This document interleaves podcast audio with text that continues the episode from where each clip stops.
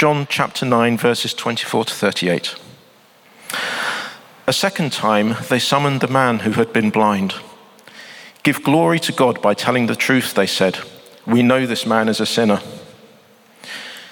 He replied, Whether he's a sinner or not, I don't know. One thing I do know I was blind, but now I see. Then they asked him, What did he do to you? How did he open your eyes? He answered, I've told you already, and you did not listen. Why do you want to hear it again? Do you, do you want to become his disciples too? Then they hurled insults at him and said, You are this fellow's disciples, disciple. We are disciples of Moses. We know that God spoke to Moses, but as for this fellow, we don't even know where he comes from. The man answered, Now that is remarkable. You don't know where he comes from, yet he opened my eyes. We know that God does not listen to sinners, he listens to the godly person who does his will. Nobody's ever heard of opening the eyes of a man born blind. If this man were not from God, he could do nothing. To this they replied, You were steeped in sin at birth. How dare you lecture us? And they threw him out. Jesus heard that they'd thrown him out, and when he found him, he said, Do you believe in the Son of Man? Who is he, sir? The man asked. Tell me so that I may believe in him. Jesus said, You've now seen him. In fact, he's the one speaking to you. Then the man said, Lord, I believe. And he worshipped him. This is the word of the Lord. Thanks be to God. Thanks so much, David. Oh, we've got two mics on stage now. Lovely. Uh, hello, everybody. Uh, just to add my welcome to Emily. Uh, if we haven't met before, my name's Tom. I'm the worship pastor here, look after the worship life of the church. I'm sitting down again, everyone.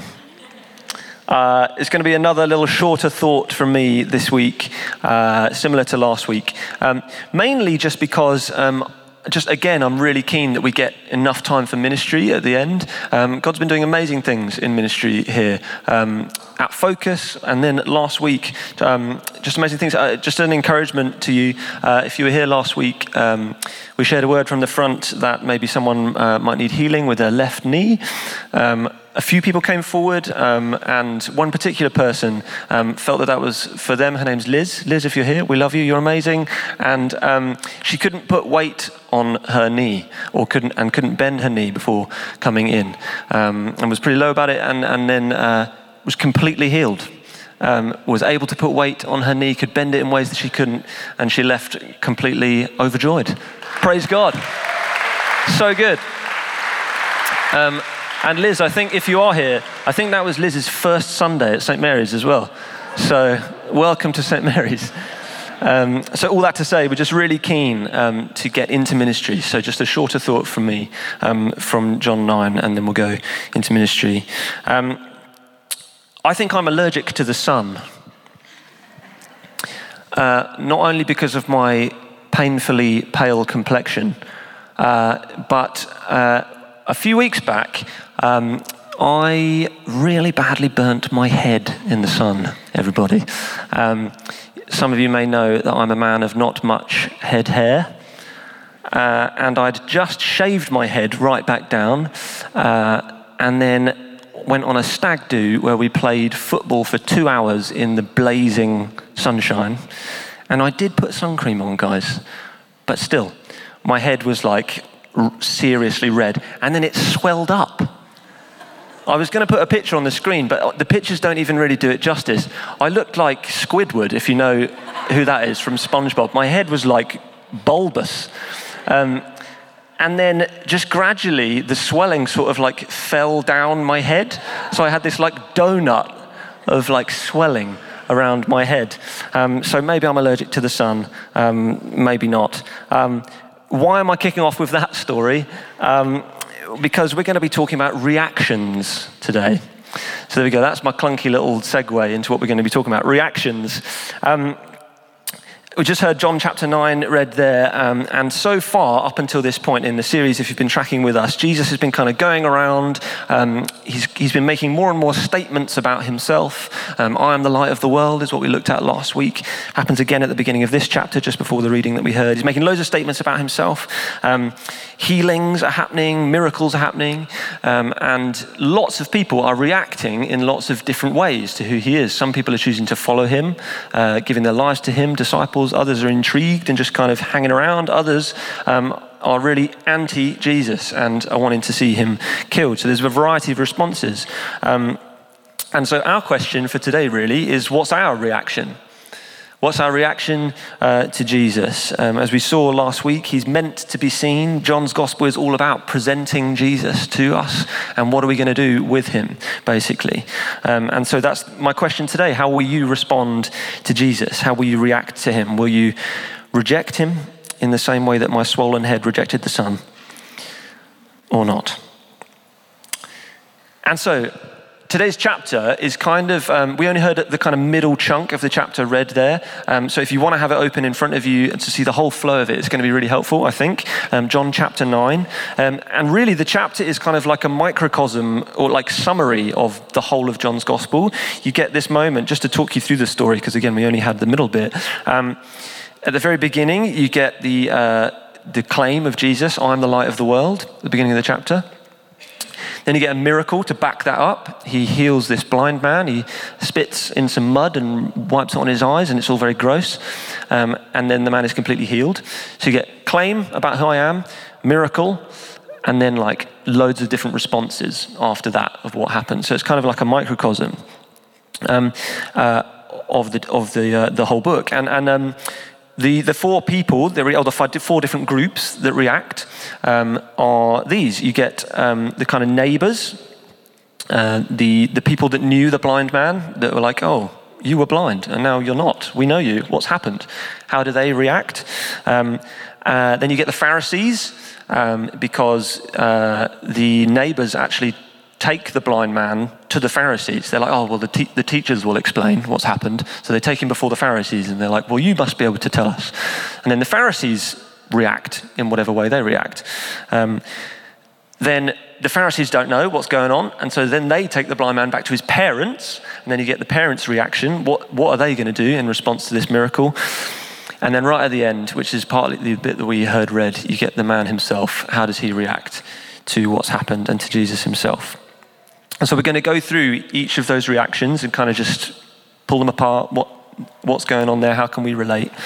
Um, and I want to suggest that um, uh, all these reactions, they kind of represent how we all react to Jesus. Each of the groups in this chapter are hopefully really relatable, at least to me they are. Um, and I'm hoping that today they can almost act as like a mirror for us to see something of ourselves in this text and our tendencies towards Jesus and just life in general. And so it's my hope that this morning, in His kindness, God will give us a deeper understanding of the posture of our hearts towards Jesus. What needs adjusting?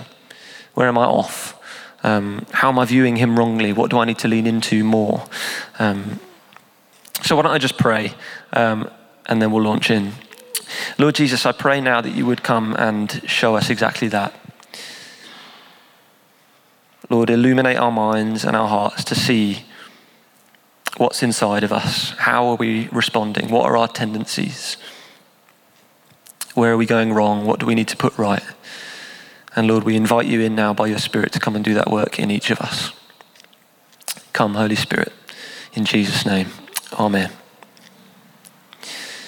Amen. So, let's just go through them. The, the first rea- reaction of the neighbors, so these are the people that knew the man, um, they react, I think, with curiosity. Curiosity.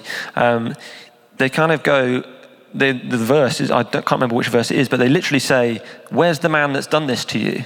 Like, I want to know more about this. Where is the person that has healed you? It's this kind of curious, we need to know more type response, curiosity. Um, they go to the Pharisees, which was probably not the greatest choice, uh, but their heart is right. They're open to finding out more.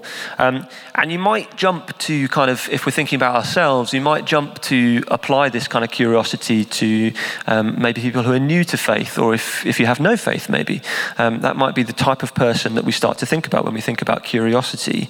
Um, Alpha's catchphrase is stay curious.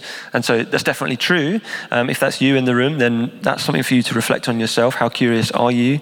Um, but I want to suggest that curiosity is, or at least should be, a universal human trait. Um, maybe we most obviously see it in like little children, right? Little kids are just like experiencing everything for the first time. It's just like, oh, the world is what it is. And they're so curious to like find out what's going on and then they put it in their mouths. And, you know, it's this curiosity. I'm not recommending that we all go and do that.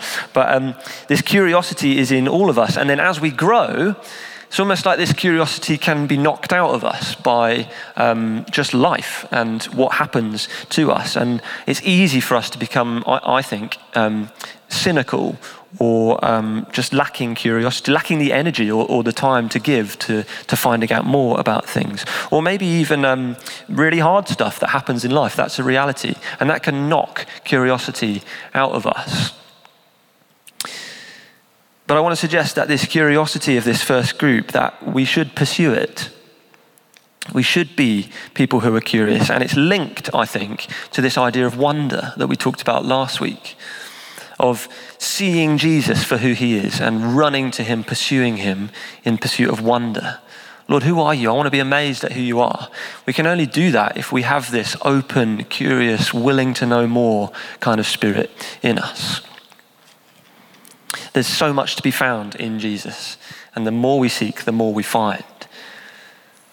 So let's be curious people to discover how wide and long and high and deep is the love of Christ.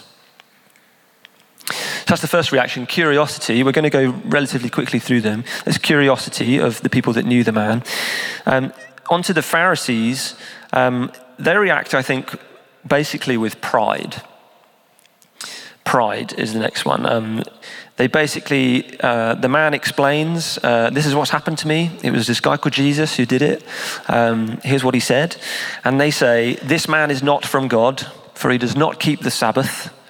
And there's a little verse in there as well where it says they had already decided.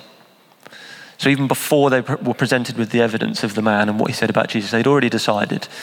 It's this sort of like, it's actually the exact opposite to curiosity, right? It's like, shut off, like, I know best. I'm closed off to any possibility that I might be wrong and that my worldview might need to change. It's a closed off kind of thing. And then that means that anything that comes at that worldview is seen as a threat. So they're really threatened by Jesus because they're so protective of the way that they see the world. And so Jesus' claims are really, really threatening. And it's just, they're defensive and they end up mocking the guy. You were steeped in sin at birth. How dare you lecture us? And then they throw the guy out. So, this closed off way of being, the pride of I'm right and there's no possibility that I'm wrong, leads to mockery and then they throw the man out. And um, I think this can be expressed in all sorts of ways today, certainly in me. Um, maybe not as blatantly as throwing someone out of the building, uh, but in a sort of more subtle inflated view of myself and an I know best mentality or a, um, an overconfidence in my own ability often is how it manifests itself in me. Um, uh, maybe I have a certain view on the way that things should be done or something like that, and then anybody does anything else differently, I'm overly judgmental of them, um, or I'm overly defensive, or what it is. And, and so that's my question in this second reaction is, is how where are we prideful? What does pride look like for you? Um, I actually had a bit of a very real revelation of this at Focus um, after Archie's talk on the Saturday night. If any of you were there, um, he was speaking from Acts 27, and um, uh, I won't go into the whole thing, but essentially, I came to the realization that I've been relying on myself too much. Um, some of you who know me will know that I'm about to go into the process of ordination into the Church of England to train. Um, uh, pray for me. And I think what I realized at Focus is I've been I've been pinning my hopes of that. And if I lead a church one day, I've been pinning my hopes on the success of that church, on my ability, or, um, you know, you need to be able to preach the best you can, or you need to be able to love people the best you can, or whatever, or just like stuff in me that's like, you need to do it. Otherwise, you'll hurt people, or otherwise, it'll fail, or whatever. And these are, this is all the stuff that's going on in me.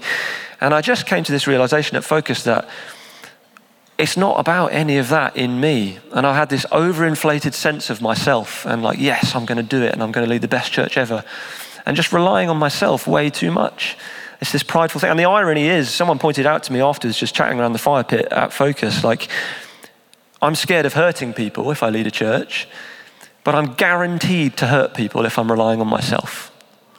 Just the absolute irony of what was going on in me. And so that's, that's a specific example for, for me in my life, but maybe there's similar things in your life, in your workplace, or in relationships. Um, where are we subtly prideful? Because I think that's at the root of that. In me, that's the root of it, it's pride. I'm relying on myself too much. Or maybe you are in that group of people today uh, who, you know, you're new to faith or exploring faith, and um, maybe there is a little bit of that, like coming into it, you're like, well, I think I know. like, I'm pr- this isn't real. I know. Um, and maybe there's just an invitation for you today that maybe it could be. That's the second reaction, pride. Um, third one, uh, this is the parents um, of the blind man.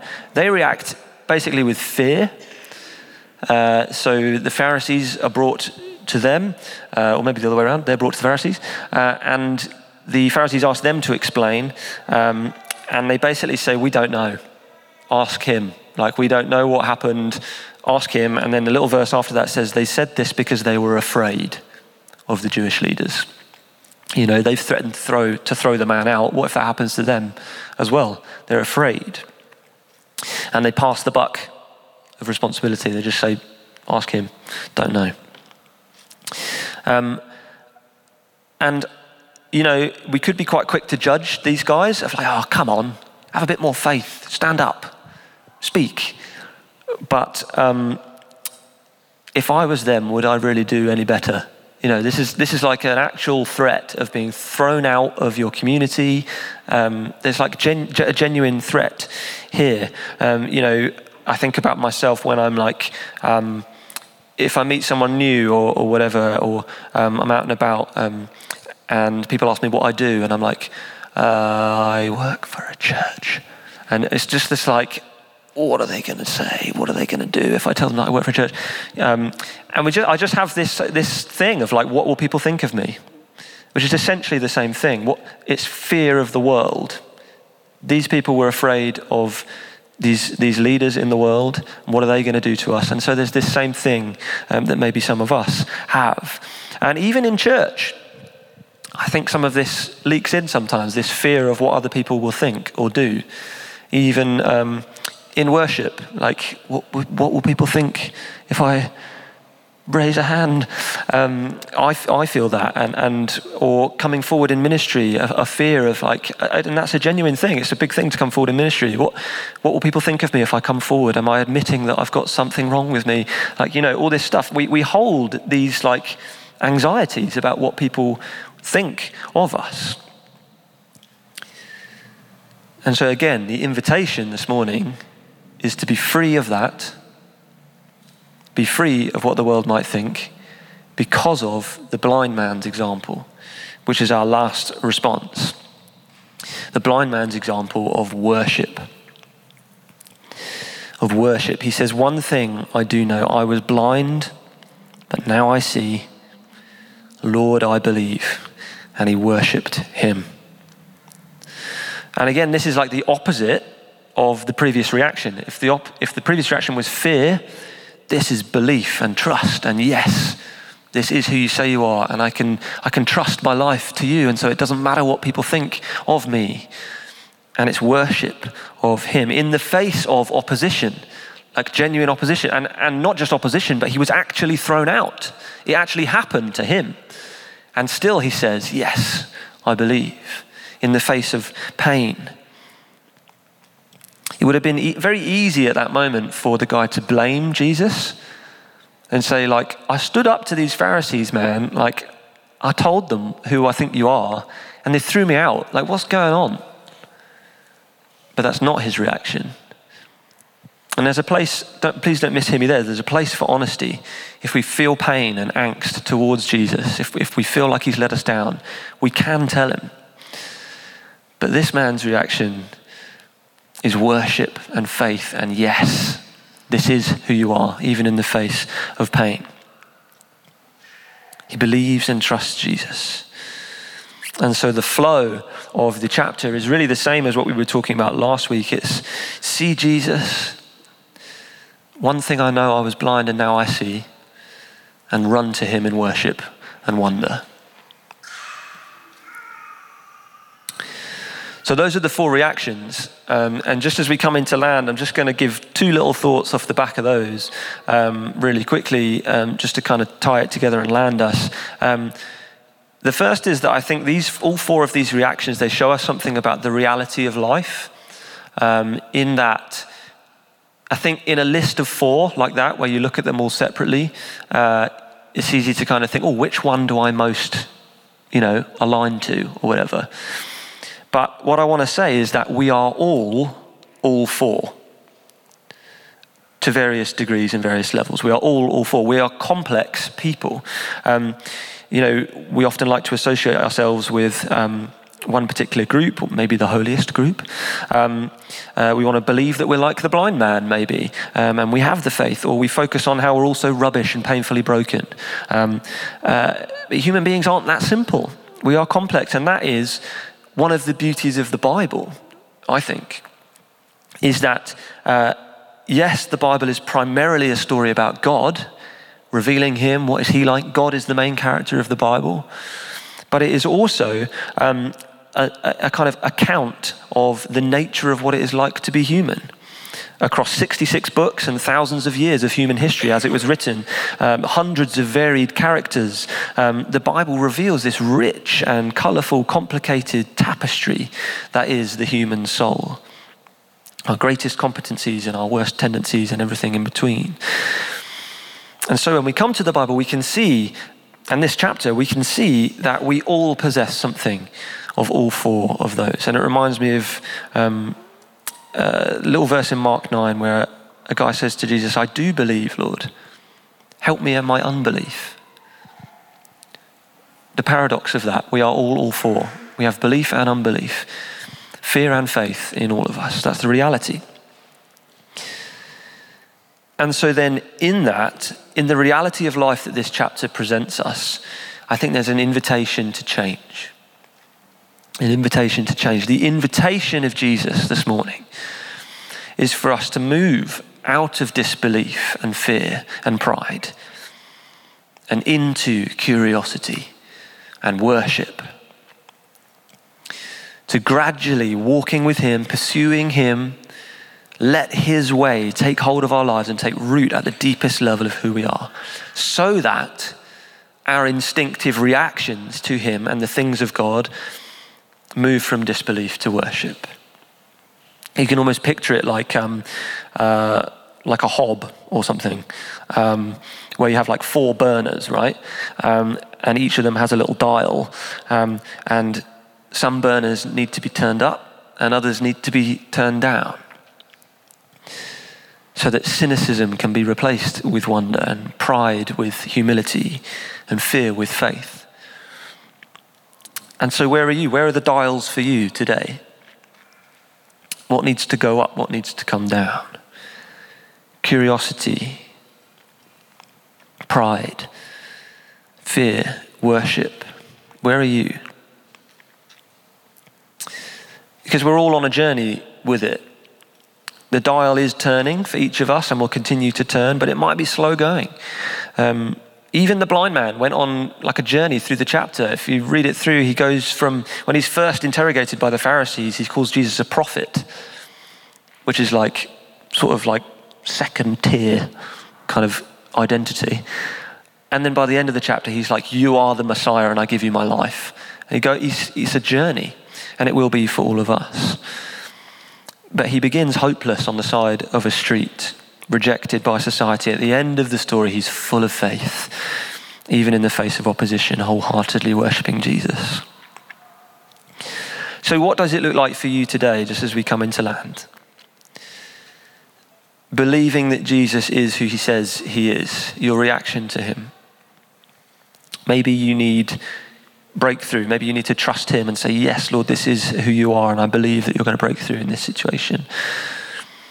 Maybe it's somehow learning or coming to trust that He is good, even when everything is really hard and painful right now. Or maybe even it's just turning up. Maybe that's where you're at. I know there are people in this room, because I know you, that are going through really, really hard stuff and just turning up here today is enough. That's where your dial is at. And I just want to say, well done. Maybe that's where you're at. Maybe it's a recommitment to pursue Jesus with curiosity. Maybe you felt yourself get a bit cynical, or you've lost your wonder, or whatever. Going after Him in worship. Where does the dial need turning for you? What's your reaction? I just want to say at the end here as well a talk like this, where you're talking about the four characters in the chapter that aren't Jesus, could very easily become a sort of like nice, introspective, let's all think about ourselves talk. But I don't want to leave us with that because I don't think that's what John in the gospel wants us to be left with. Because the solution to all of this in turning the dial. And the end goal of all of this is Jesus himself. He is the only one who can bring this change in us. In the struggle of life and the stuff that, that stops us from turning the dial and gives us fear, the only way we will overcome that is by fixing our eyes on Jesus. And the end result isn't really to become a better person or a less cynical person or whatever. That's not the end goal. The end goal is adoration of Jesus, being filled with wonder at who he is. And all the other stuff is just stuff that stops us from getting there. So that's where I want to leave, leave us as we move into ministry, as, as we consider, Lord, what do you want to do in us? It's not introspection and being left with just willpower, it's Jesus. Only He can do that change in us and He's the end goal. Let's fix our eyes on Him. Amen.